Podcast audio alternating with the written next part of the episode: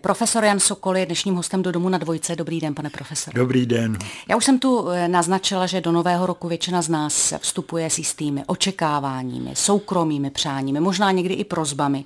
A zároveň, že to je taková vítaná a přirozená eh, příležitost trochu se ohlednout za tím, co nás potkalo a co už je, ale taky třeba nemusí být minulostí. Tak by mě zajímalo, jestli to máte s koncem roku podobně, nebo jestli účtujete někdy jindy, pokud tedy vůbec účtujete. No tak nevím, já tak ten nový rok tolik neprožívám. Těším se z toho, že teď budeme mít vánoční prázdniny, že něco udělám a to je tak asi všechno. Ačkoliv bych vlastně účtovat měl, páč mi v tom roce bude bude 80, tak bych by bylo na místě, abych účtoval. Ale já tak se do toho nehrnu. Nehrnete se do účtování. Ani nemáte někdy chuť se ohlednout právě třeba v souvislosti s kulatým životním jubilem, eh, za tím, co všechno jste prožil, co se vám povedlo a co byste chtěl? Víte, já jsem trochu workaholik a mě baví něco dělat. A to um, tak trošku nechávám na jiných, aby se ohlíželi, jestli se mi snad někdy něco povedlo nebo ne. Eh, jaké hlavní eh, téma toho loňského roku byste ale v každém případě vyzdvihl? Co pro vás bylo tím zásadním? Myslíte pro mě? Hmm. No tak jistě byly tady ty politické události, uprchlická krize, hm, ty takový, ale tak hm, já jsem měl nějaký, měli jsme nějaký důležitý věci na univerzitě, na fakultě, ty se jakž takž povedly. Co to bylo, jestli můžu být tak zvědavá? No tak měli jsme eh, všaký, že tak vyměnil se, vyměnil se děkan, eh, jsou tam všelijaký, byly tam všelijaký náměty a spory a tak dále, tak to se nějak se to srovnalo. Jak do toho vstupujete vy? Tak já u toho většinou sedím a čekám a když už pak eh, to, to tak do toho někdy vstoupím a někdy jenom, jenom sedím a čekám. Čekáte, jak to dopadne. Ono někdy se vyplatí si na některé ano, věci počkat. Ano.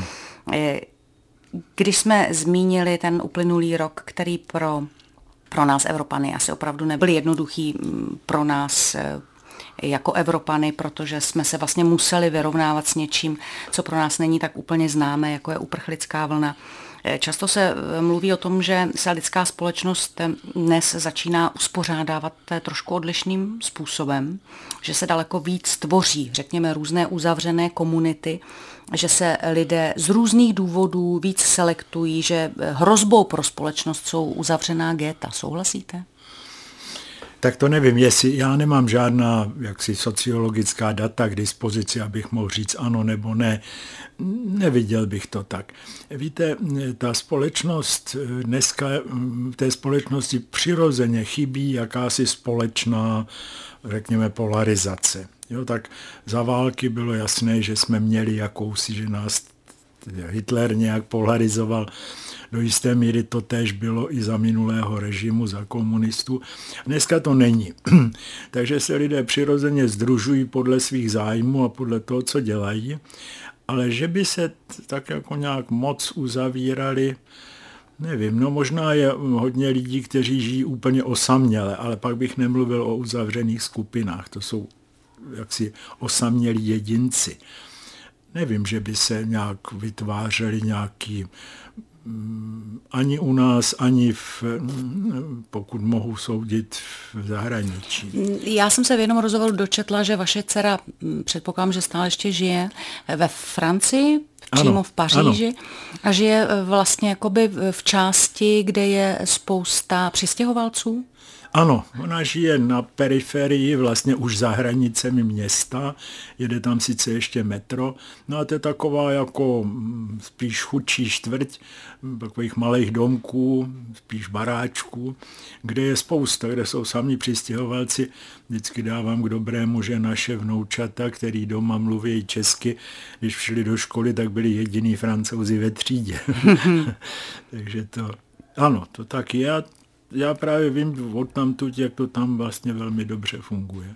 Já vím, že se právě v poslední době často mluví o tom, že eh, nevím, jestli přímo geta, ale eh, části měst, kde žije určitá komunita lidí, kteří se do Evropy přistěhovali z jiných koutů světa, že to právě může být problém pro tu většinovou společnost, protože oni se jakoby mm, uzavírají a nejsou schopní eh, se etablovat v té většinové společnosti. To je, to je, myslím, aspoň z toho, co já vím, co znám z vlastní zkušenosti, to je trochu složitější, protože eh, jsou lidé, třeba tam zrovna, kde bydlí dcera, tam eh, je takový Chinatown, takový jako čínská čtvrť, která je skutečně dost uzavřená, tam jsou čínský nápisy a tak dále, ale žádný problém s tím není. Eh, trošku jiný je to tam, kde ty geta jsou jaksi vytvářeny pod nějakým vnějším tlakem a kde pak se tam skutečně se, sejdou lidé vlastně jakoby trochu na okraji společnosti a s tím se ho ty radnice snaží něco dělat. Znám v Paříži takové čtvrti právě na periferii, ale spíš na severu a na severovýchodě, kde skutečně vznikly takový geta třeba severoafric, sever, ze severní Afriky, Magrebinců a, a to pak nedělá dobrotu. Vy se zabýváte filozofickou antropologií a také antropologií institucí. Co si pod tím like vlastně má představit, pane profesore? Ano, no, tak to je učený název pro poměrně jednoduchou věc. Filozofická antropologie znamená pokus vysvět, vyložit, co se dá vědět o člověku, a to nejenom z, řekněme, vědeckého hlediska, přírodovědeckého, co se dá změřit a tak dále, ale zároveň taky z naší vlastní zkušenosti. Takže je to takový jakoby širší pohled na člověka, než jenom ten, řekněme, anatomický nebo fyziologický. A přitom ale ta mm, přírodní stránka člověka tam je. A antropologie institucí to je pokus vysvětlit důležité společenské instituce, jak si z jejich kořenů, z jejich počátku, které jsou často ještě předhistorické dejme tomu pro mě taková důležitá oblast je antropologie práva, kde jako máme právní historii a ta sahá, řekněme, dva, tři, pět tisíc let zpátky. Jo spíš pět tisíc. Ale eh, když se podíváte na eh, všelijaké ty, ty mm, společnosti, které nepíší ty jakoby přírodní národy, tak tam najdete kořínky za začátky těch právních institucí ještě mnohem starší a jednodušší. A vtip je v tom, že v tom stavu zrodu je tomu mnohem lépe rozumět. Je to jednoduché, je vidět, co je k čemu, co k čemu není a tak dále, co s čím souvisí. Říká Jan Cokol. Jestli tomu dobře rozumím, pane profesore, zajímají vás kořeny, historie člověka v průsečíku právě těch přírodních a společenských věd. A mě by zajímalo, mm, jestli se ty jevy ve společnosti stále opakují. Jestli jsme buď tak nepoučitelní, anebo jestli to je prostě lidská přirozenost. No já myslím právě, že z té jakoby lidské a řekněme předlidské přirozenosti, kterou dneska řada těch přírodních věd studuje, tu souvislost mezi antropoidy a člověkem, tak se dá řada eh, jevů společenských vysvětlit. Například xenofobie. Xenofobie existuje mezi živočichy. Jeden můj kolega dlouhá leta studoval, když se mezi jeleny narodí albín, tedy uh-huh. bílý jelen. A studoval, co se tam v té, v tom, v té skupině děje a zjistil, že má peklo na zemi, protože je bílý. Takže Čili každý, myslím, kdo je trochu jiný, že je má jiný, problém. když je nápadně jiný, tak jako to má vždycky špatný. Takže na tom je cosi přirozeného, ovšem to neznamená, že bychom se s tím mohli smířit. Člověk si tohle dovolit nemůže, musí s tím bojovat, ale měl by vědět, že eh, to není nějaká jako zvrhlost nebo něco, je to cosi mm, brutálního, přirozeného, co v člověku je. Eh, jak se, eh, pane profesore, díváte, možná i v kontextu toho, co jste právě teď řekl na uprchlickou eh, vlnu? Je to přirozený vývoj, že se nespokojení lidé, kteří se dostanou do nějakého bodu zlomu, prostě jednoho krásného dne seberou a jdou někam jinam, kde si myslí, že jim bude líp? No, to je, o tom je velmi zajímavá literatura. Jeden americký antropolog moc hezky popsal, jak to začíná. Jak v té chudé mm, zemi, mm, on to popisoval v Tichomoří, ti lidé žijí z ruky do úst, mají velkou nouzi a bídu a teď se ve vesnici objeví televizor. A ti lidé najednou vidí americké filmy. Tak nejdřív si myslí, že to je propaganda, že to je nesmysl, že to je fantazie, že to je sci-fi. No ale pak jim někdo, pak jim někdo přesvědčí, že to někde na světě skutečně takhle vypadá. No a pak mm, jako ti lidé většinou se ještě nevydají na cestu, protože člověk je usedlá bytost. Jo? To není jen tak se vydat do světa. Ale pak, když přijde nějaký neštěstí, přijde válka nebo něco takového a, a najednou jde o život, no tak je to zcela přirozené. Naši předkové se takhle asi kdysi dostali do Čech. Bylo moc jiné. Hmm. Eh, co to vlastně může nebo bude znamenat pro Evropu? To, že sem přijde, jestli je to pravda, třeba až milion uprchlíků? No tak milion letos už přišel. Mm, vlastně jo? přišel, no. Ale to zase, víte, to je potřeba vidět v, v, v, v relaci s těmi čísly. V Česku milion je strašně moc. V Evropě jsou to dvě promile obyvatelstva, čili i když to není rovnoměrně rozloženo, tak to zase není tak jako světoborná, světoborné množství v, z Evropy se hodně lidí, z těch bohatých zemí evropských se spousta lidí vystěhovává. Nedávno jsem četl od jednoho demografa, že z Německa odchází ročně asi 800 tisíc lidí, dospělých například penzisté, kteří se stěhují do teplejších krajin. Třeba do Karibiku, to by se mi líbilo. jo, jo, jo, tak, takže tam jako oni to opravdu potřebují. Myslím, že Česko to potřebuje taky. Aspoň ti průmyslníci to říkají. Hmm. My, jsme, my jsme si toho moc nevšimli, ale fakticky tady prostě ty přistěhovalce máme už dlouho že už za komunistů přišli Větnamci, kterých tu žije velmi hmm. mnoho a jsou velmi, jako, není s nima žádný problém. Jsou prostě pracovití, žádný, žádný konflikty, nic. Máme tu, máme tu Ukrajince. A je, není jich tak mnoho jako na západě, ale přece jenom je to nezanedbatelné číslo. Já nevím, myslím 2% se dá říct, že jsou tu přistěhováci hmm. čerství. Kdežto eh, ve Francii je to 10 nebo 11% řekněme. Víte, ale z těch, o kterých jste mluvil, ať to jsou třeba Větnamci nebo Ukrajinci, tak eh, tam vlastně nikdy žádnou velkou roli, mm, eh, řekla bych, nehrálo náboženství, respektive takový ten náš panický strach z toho, že spolu s tou uprchlickou vlnou ze Sýrie a vlastně z toho islámského světa eh, přichází pro Evropu eh, velké nebezpečí. A mám pocit, že řadu i rozumných lidí to vlastně paralyzuje, jako kdyby jim to paralyzovalo mozek, protože i spousta rozumných lidí vám dneska řekne pro boha, vždyť my si sem zveme svoje vlastní vrahy. Co jim na to máte odpovědět? No předně bych řekl, že to je omyl, že mi tady největší uprchlická vlna, která sem přišla najednou, byli bosenčtí uprchlíci v roce 91-92. Těch přišlo asi 15 nebo 18 tisíc a byli to většinou muslimové.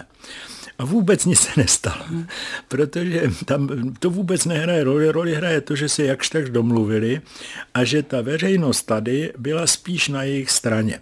Byla s nimi jakási účast na tom, co se jim tam stalo a tak dále. Kdežto eh, letos mm, tak jako docela nešťastně se spustila taková opravdu jaksi mm, jako panická kampaň, která mm, tyhle věci samozřejmě zamlčela, jak si manipulovala s těmi velkými čísly, aniž by řekla tu relaci.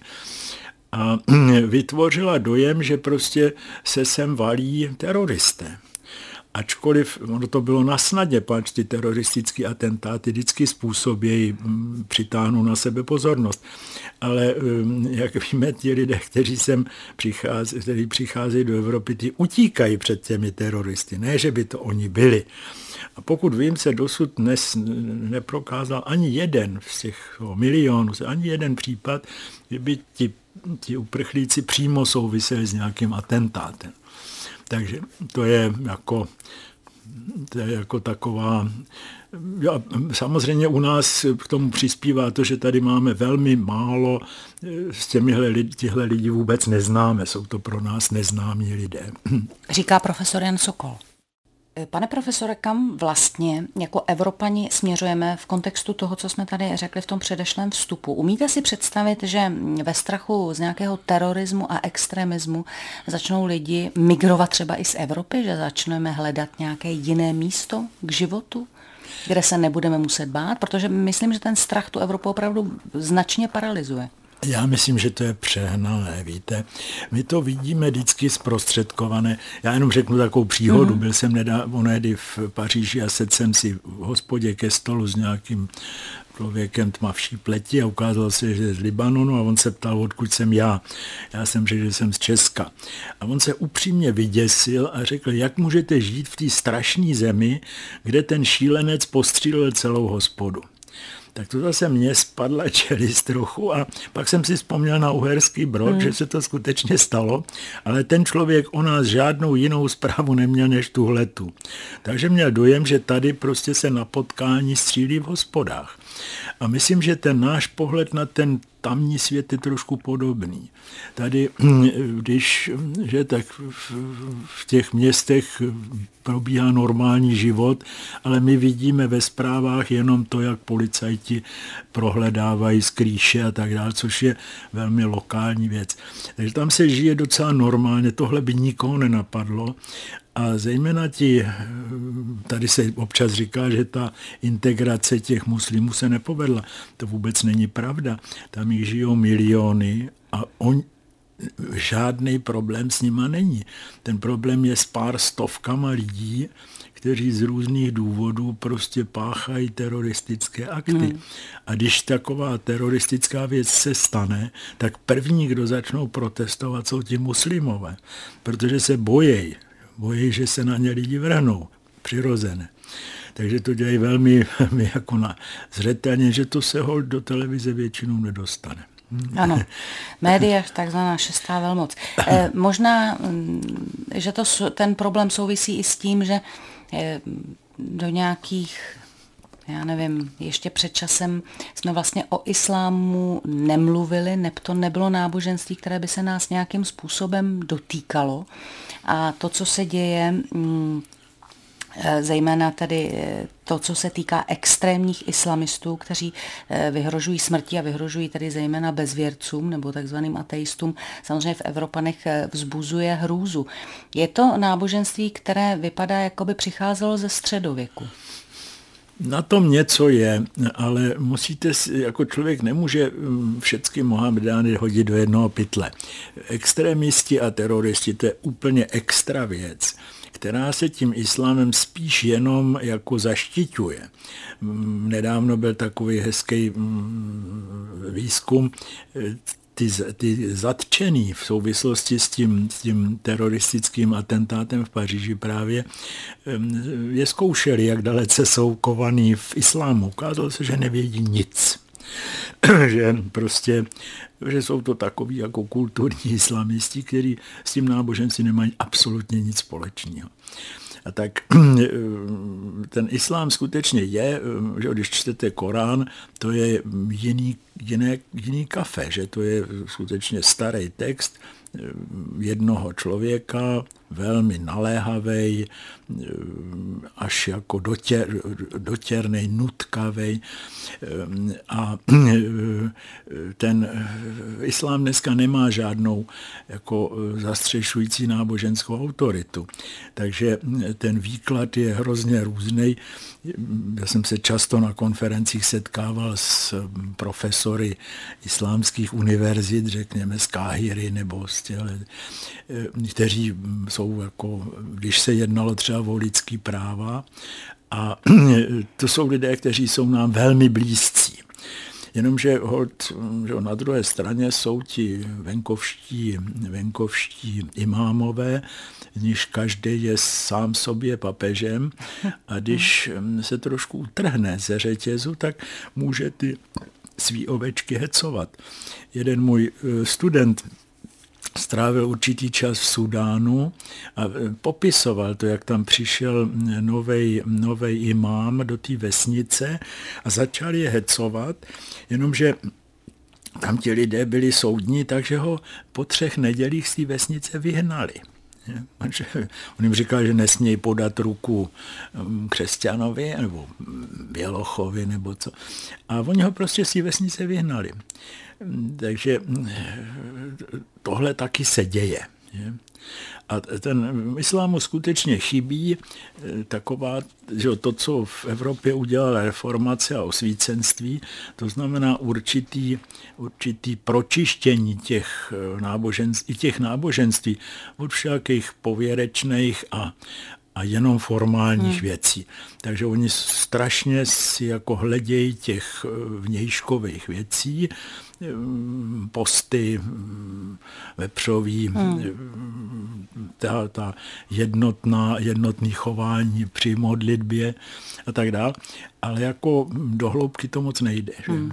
I, nějak nemám pocit, že bych si všimla, že na to eh, nějak ostatní náboženství reagují. Máte dojem, že se to v té náboženské sféře nějakým způsobem řeší? Ano, to se, ty, jsem se o tom už zmiňoval. Jsou, je celá řada konferencí, projektů, mm-hmm. programů, jenže ty se odehrávají mezi vzdělanci, většinou univerzitními učiteli. Mm. No a to je hold jiná pohádka, než eh, jako mm, turecká nebo, nebo irácká vesnice, že to je, to je něco jiného. Ale a tady myslím, že jako je, takže to je dobře, že spolu tihle lidé mohou mluvit. Čili dokážou spolu komunikovat, Samozřejmě, dokážou spolu běžně no, komunikovat. Zdvořile, ze vším, Vysoký představitel křesťanské církve s vysokým představitelem ano. Islám. Ono, právě ono v tom islámu moc ty vysoký představitelé nejsou. Jo? Takže na tyhle věci jezdí skutečně univerzitní profesoři z těch mhm. islámských uh-huh. univerzit. A to jsou prostě to jsou vzdělaní lidé, kterými, s kterými je diskuse možná všechno ale zase taky nikoho eh, z nás by nenapadlo, aby si dělal legraci z Mohameda. Že? Hmm. No, tak to zase taky ty, ty, ty, ta radikalizace vždycky musí být taky na té potřeba ten partner, který vám v tom pomůže. Ale eh, jako eh, ten problém, dejme tomu právě toho terorismu, je po mém soudu z velké části sociální problém, ne náboženský. Na jedné straně mm, to je vidět velmi hezky v té střední Africe, kde jsou to vlastně eh, mladí hoši, který eh, donutějí, který narekvírují do těch oddílů, naučí je střílet a dají jim kalašnikov. No a za krátkou dobu ten člověk pochopí, že to je poměrně jednoduchý způsob obživy a nic jiného neumí. Tohle je problém všech občanských válek, že po čase vznikne profesionální vrstva těch vlastně vrahů, který se živějí tím loupežnictvím. A to se stalo, tohle se stalo dokonce i třeba v severním Irsku. Tam hmm. byly už takovýhle skupiny, které se tím živily. Tak to je jedna složka té věci. Druhá je samozřejmě ta politická. Na tom Blízkém východě se ty velmoci všelijak jako štajgrují a tak. A konec konců třetí je ta jakoby společenská, že, že ta společnost se nějak musí organizovat, dávat dohromady. Ale jako myslím, že, že, to ne, že tam je těch, těch sociálních motivů, etnických a takové, ty hrajou větší roli než, než to jakoby náboženství. Pane profesore, vy jste eh, v určité etapě svého života pracoval u počítačů. Napadlo vás někdy v té době, jak obrovský skok lidstvo právě eh, v téhle kategorii udělá? Jako myslíte v počítačích? Mm-hmm. No, to byl skutečně velký skok. A dneska to mm, prolejzá do všeho úplně, mm, tak mm, já myslím, že možná se ten, víte, jako ty divy těch počítačů se možná trošku přehánějí. Právě protože jsem to dlouhá léta dělal, tak moc nevěřím na takový ty sci-fi všelijaký, že počítače všechno zařídí. A, tak. a všechno jednou nahradí. A všechno nahradí to vidíme, 50 let se se pracuje na počítačovém překladu a pořád to moc k ničemu není. Takže to, to, to není ten problém. Ale jistě je to neuvěřitelné, co to umí a jak to prolezlo do... Hmm. Dneska bez toho se ani, ani ne, nevysmrkáte. To je pravda. Já se na to ptám eh, zejména proto, že tu máme fenomén internetu, který je právě zaplevelený nejrůznějšími pseudopravdami, polopravdami i spoustou vyložených lží, které někdo eh, vydává za pravdu. A s tím potom souvisejí i ty problémy, o kterých eh, jsme se tady už bavili, že jsou lidé vystresovaní, protože si něco přečtou na internetu. Co vy byste radil v orientaci na internetu? Co, podle čeho by se měl člověk řídit, aby si zachoval ten, řekněme, zdravý rozum? Já myslím vždycky, že první eh, zásada je jako dozovat to. Nepro, nestrávit nad tím moc času. Druhá věc je, že eh, člověk musí v moderním světě těch jako všech eh, mazaných švindlů musí, se musí rezignovat na to, že by si udělal ten obrázek sám. Takový to, já jsem to viděl, to je hrozně nebezpečný, protože to, co viděl, je buď e, vyloženě propagandistický podvod, anebo je to výsek k mediálním účelům, který přirozeně bude preferovat e, scény, kde teče krev, střílí se, tam pláč a tak dále, když to ten normální život ten se do televize nedostane. Takže e, člověk musí jako mnohem spíš důvěřovat lidem, kteří se tom, v tom vyznají lépe než já. Tohle je mm, hrozná jako slabina i našeho vzdělání, že lidé jsou jakoby e, že se nejsme schopni e, jako připustit, že jsou tu lidé, kteří něco umějí lépe než my. Mám to i v rodině, tenhle ten problém. Všichni si myslí, že tomu rozumějí. No ale to přece, jo, tak člověk ví, že dokonce i na našich úřadech a tak dále jsou lidé, kteří se tím zabývají a tedy vědí lépe než já, co je.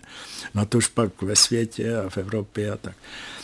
Tak eh, tohle myslím, že je docela důležité si, no tak. A samozřejmě i tady jsou mm, časopisy, noviny, které informují docela seriózně nebo mm, poctivě.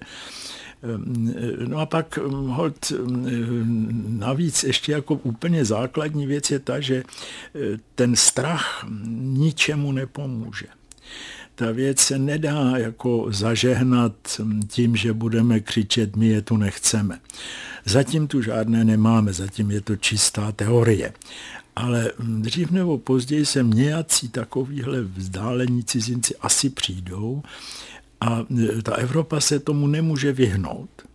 A čím, čím víc budeme vystresovaní a vyděšení a rozhádaní mezi sebou, tím to bude horší. Takže ta propaganda, jak si ta strašící propaganda, myslím, že je vyloženě nepřátelská. Mimochodem, vy se pohybujete na akademické půdě. Zajímalo by mě, jestli i tam se občas potkáte s nějakým kolegou, který podlehne třeba takovéhle panice.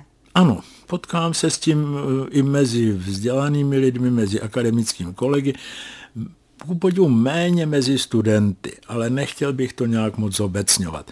Ale ti starší kolegové ti mm, často reagují velmi panicky a, a vlastně iracionálně. A vede to k nějakým vášnivým diskuzím mezi vámi? Ne, tak to snad ne. To asi ne. No tak někdy ano, někdy se lidé pohádají kvůli tomu, ale ono to nemá velký smysl, pač to je jakoby psychologický problém. Hmm. Že to, když se člověk jakoby propadne panice, více.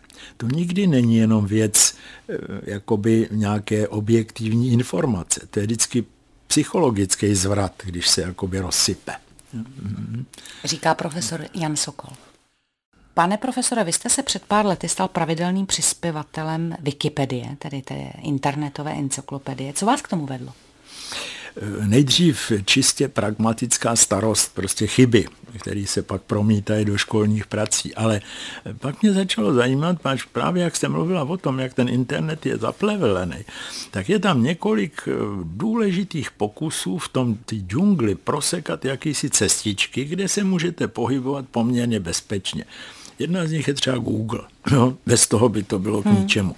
Ale jiná je právě Wikipedie, která tím, že má organizovanou, má jakýsi pravidla, a lidi si toho hledí, hlídají si to, tak je poměrně bezpečná proti nějakým ideologiím a nabízí jakž takž prostě jakousi informaci, která je poměrně aktuální a dokonce i v těch politických věcech je poměrně nestraná. A to ku podivu dodnes pořád ještě i ruská Wikipedie. Ta se tomu jakoby tý masáži brání. normalizační mm-hmm. se pořád docela úspěšně brání. Jak, jaká má eh, pravidla to psaní na Wikipedii a jak to, že eh, propaganda se tam vlastně nemá šanci uchytit? Eh, protože je to výslovně zakázáno. V každé tvrzení... No, že je něco zakázáno, ještě nic neznamená. Moc neznamená, ale jsou lidi, kteří mm-hmm. u toho sedí, že jsou dobrovolníci, kteří čtou ty, ty nové změny a když je tam něco, se něco moc propaguje, tak to smažou. Vyžaduje se odkaz na tištěné zdroje, nejenom internetové. Vyžaduje se, když je spor, aby se představila obě stanoviska a tak dále.